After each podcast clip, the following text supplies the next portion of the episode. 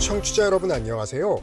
한 편의 영화를 만나며 영화 속 음악 이야기를 들어보는 시네마 천국. 저는 진행을 맡은 이승재입니다. 아홉수라는 말이 있습니다. 스물아홉, 서른아홉, 이렇게 아홉이 든 나이를 가리키는 말인데요. 적지 않은 사람들이 이때를 굉장히 꺼린다고 하죠. 곧 나이대 앞자리가 바뀐다고 생각하니 괜히 지난 인생이 허무하게 느껴지는 데다 나이대의 앞자리가 바뀌기 전에는 무언가는 이뤄야 한다는 부담감 때문이 아닐까 싶습니다. 혹시 여러분 중에도 이와 같은 부담을 느끼는 분이 있나요? 그렇다면 오늘 영화에서 해답을 찾을 수도 있겠습니다. 함께 만나보실 영화는 나의 서른에게 홍콩 영화입니다. 오늘의 주인공 임약구는 홍콩에서 제법 알아주는 의류회사의 판매 기획을 담당합니다. 올해 나이 29. 긴 인생을 보면 너무도 젊은 나이인데 임약군 주변 사람들 생각은 그렇지 않은가 봅니다. 여자 나이 서른에 결혼을 하지 않았거나 혹은 집을 장만할 만큼 경제적인 능력이 없다면 실패한 인생이라고들 말하니까요. 임약군은 여태껏 최선을 다해 살았기에 인생에 후회도 없고 회사에서 능력을 인정받아 고속 승진까지 했는데요. 하지만 그녀는 지금 행복하지 않습니다. 일단 매일매일 판매 실적을 올려야 하는 전쟁터 같은 회사. 그 스트레스에 머리가 터질 것 같고요. 아버지는 지금 퇴행성 뇌 질환을 앓고 계신데 같은 홍콩에 살아도 바빠서 찾아뵙지 못한 지 오래되었습니다. 그리고 무엇보다 10년 가까이 사귄 애인과의 삐걱대는 관계는 그녀의 마음을 멍들게 합니다. 뭐, 뭐, 뭐. 간신히 참으며 버티고 있는데 이거 엎친 데 덮친 격이라고 하나요? 지금 살고 있는 집주인이 집을 팔겠다며 갑자기 나가라는 겁니다. 아니, 새 집을 구할 시간이라도 주고 말하던가요. 다행히 지인의 소개로 새 집을 구할 때까지 한두 달 머무를 곳을 찾았는데요. 급한 대로 짐을 꾸려 가봤더니 지저분한 외관과는 달리 집안은 정말 깨끗했습니다. 집이 크진 않았지만 아늑하고 어딘지 모를 따스함이 느껴졌습니다. 거실 중앙의 어항에는 거북이와 물고기가 평화로이 놀고 있었고 책장엔 책들과 음악 알판이 깔끔하게 정리되어 있네요. 무엇보다 임약군의 눈길을 끈 건 한쪽 벽면을 가득 채운 파리의 상징 에펠탑 그림. 그리고 그 그림은 집주인의 사진들로 빼곡히 채워져 있었는데요. 모두 한바구음을 지은 얼굴입니다. 게다가 집주인은 내 집처럼 편히 계시다 가라며 상냥하게 영상 편지까지 남겨두고 떠났습니다. 我屋企啊， 인생 최고의 수건이었던 파리 여행을 간다면서 자랑도 하는데요. 영상 속 해맑은 그녀 모습에 요 며칠 굳어있던 임약군의 마음도 사르르 녹아버립니다. 자, 대강 짐을 정리하고 누우려는데 침대 옆 탁자 위에 집주인의 일기장이 놓여 있네요. 黃天樂自傳式日記。 무심코 열어보니 첫 장에 적힌 글은 황천락 1975년 4월 3일생 아, 어린 소녀인 줄 알았는데 임약군 자신과 나이와 생일까지 똑같은 성인이었네요. 지금이 2005년 3월이니 곧 서른이 되어가고요. 지금부턴 임약군이 황천락의 일기를 한 장씩 읽어내려갈 때마다 황천락이 영화 속 새로운 주인공이 됩니다. 황천락은 유복하게 사는 사람도 아니고요. 임약군도 한 번쯤은 가봤던 홍콩 시내 작은 음반 가게 점원이었습니다. 외모도 그리 예쁘지 않습니다. 같은 나이의 임약군이 수려한 외모에 세련된 옷차림으로 사람들의 주목을 받는다면 황천락은 대충 동여맨 머리에 남들이 뚱뚱하다고 말하는 외모, 가진 옷이라곤 그저 주름치마 한두 벌에 불과했습니다.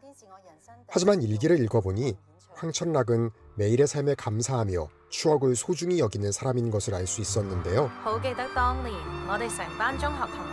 황천락은 아무나 볼 수 있는 가수의 무대를 친구도 없이 혼자 찾아가지만 그 가수의 노래가 내게 주는 편지 같았다며 아이처럼 즐거워하고 10년 동안 일했던 음반가게 사장님에게 파리 여행을 간다며 그만둔다고 말했던 날 이제 넌 큰 세상에 나가봐야 한다며 세상 이곳저곳을 돌다가 갈 데가 없으면 다시 돌아오라고 말하는 사장님의 한마디에 눈물도 흘렸네요.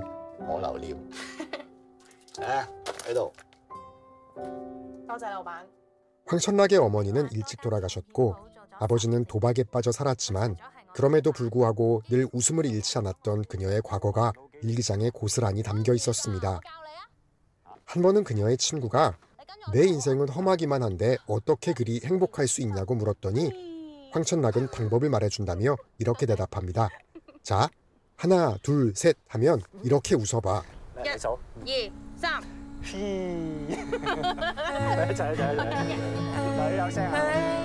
심지어 일기엔 이런 내용도 있습니다. 황천락이 중학교 때 좋아하던 남학생을 서른이 다 되어가던 어느 날 지하철에서 우연히 만났다네요. 반가워 인사를 건넸는데 남자는 좀 당황스러웠는지 그녀에게 차갑게 대했지만 그녀는 일기에 이렇게 적었습니다. 그래도 괜찮다. 내 아름다운 추억 속의 글을 이렇게 다시 보게 된 것만으로도 감사하다. 임약군은 황천락의 일기를 읽으면 읽을수록 가진 재산도 인생에서 이룬 것도 별로 없는 그녀가 어떻게 그리 행복할 수 있는 건지 의아하기만 합니다.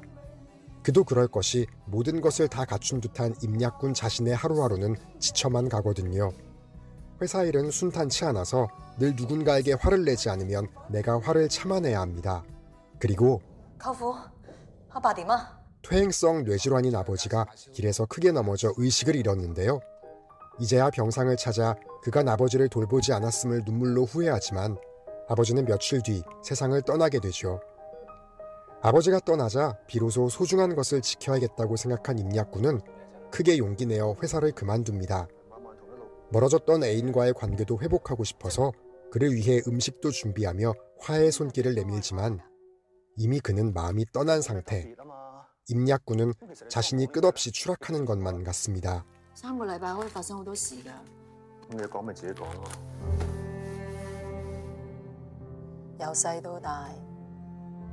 我都覺得自己係一個好獨立嘅人。 지금까지 난 내가 독립심이 강한 줄 알았다. 회사를 그만두고 보니 내가 얼마나 의존적인 사람인지 알게 됐다. 成日打電話俾 일에 의존했고 애인에게 의존했고 男朋友 그것도 여의치 않으면 잠에 의존했다. 사람이 혼자 있을 땐 뭘 해야 하는지 모르겠다. 황천락, 너는 혼자 있을 때 뭘 했니? 我有 cancer，乳癌第三期。 황천락의 일기를 보며 인생의 답을 찾아보려던 임약군은 그렇게 일기를 읽다가 소스라치게 놀랍니다. 일기장엔 최근 황천락 자신이 유방암 말기 판정을 받았다고 적어놨거든요.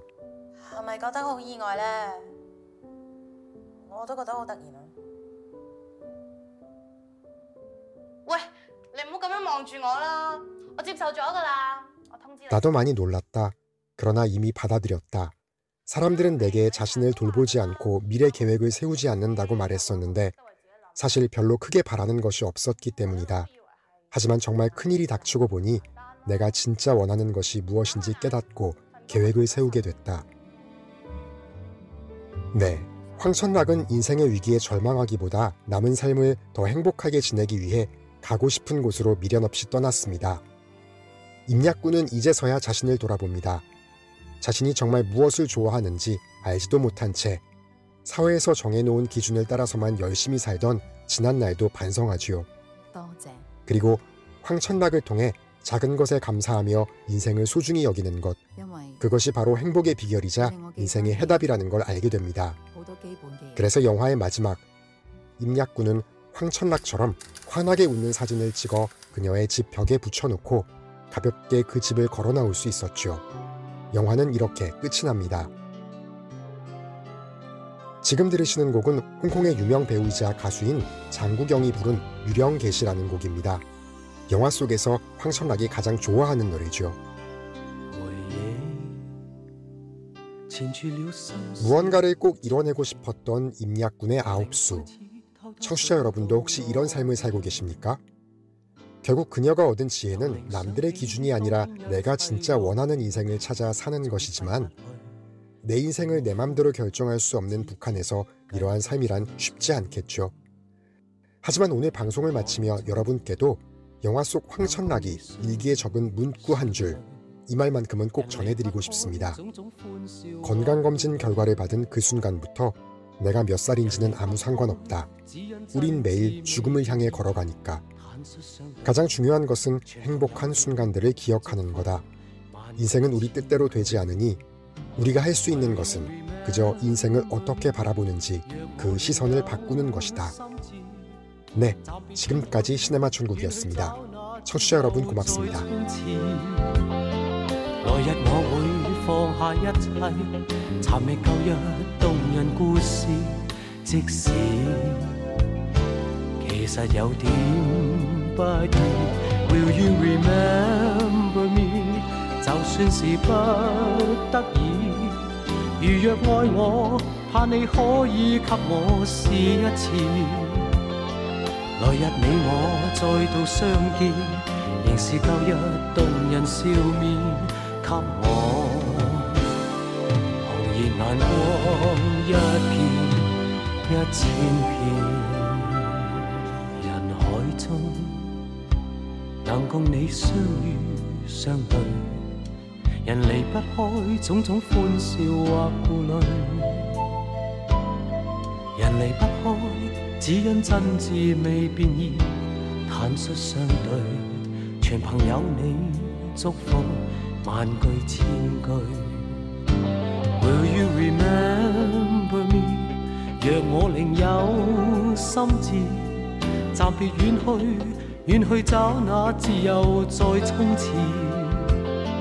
來日我會放下一切，尋覓舊日動人故事。即使其實有點不易，Will you remember me？就算是不得已，如若愛我，盼你可以給我試一次。來日你我再度相見，仍是舊日動人笑面，給我。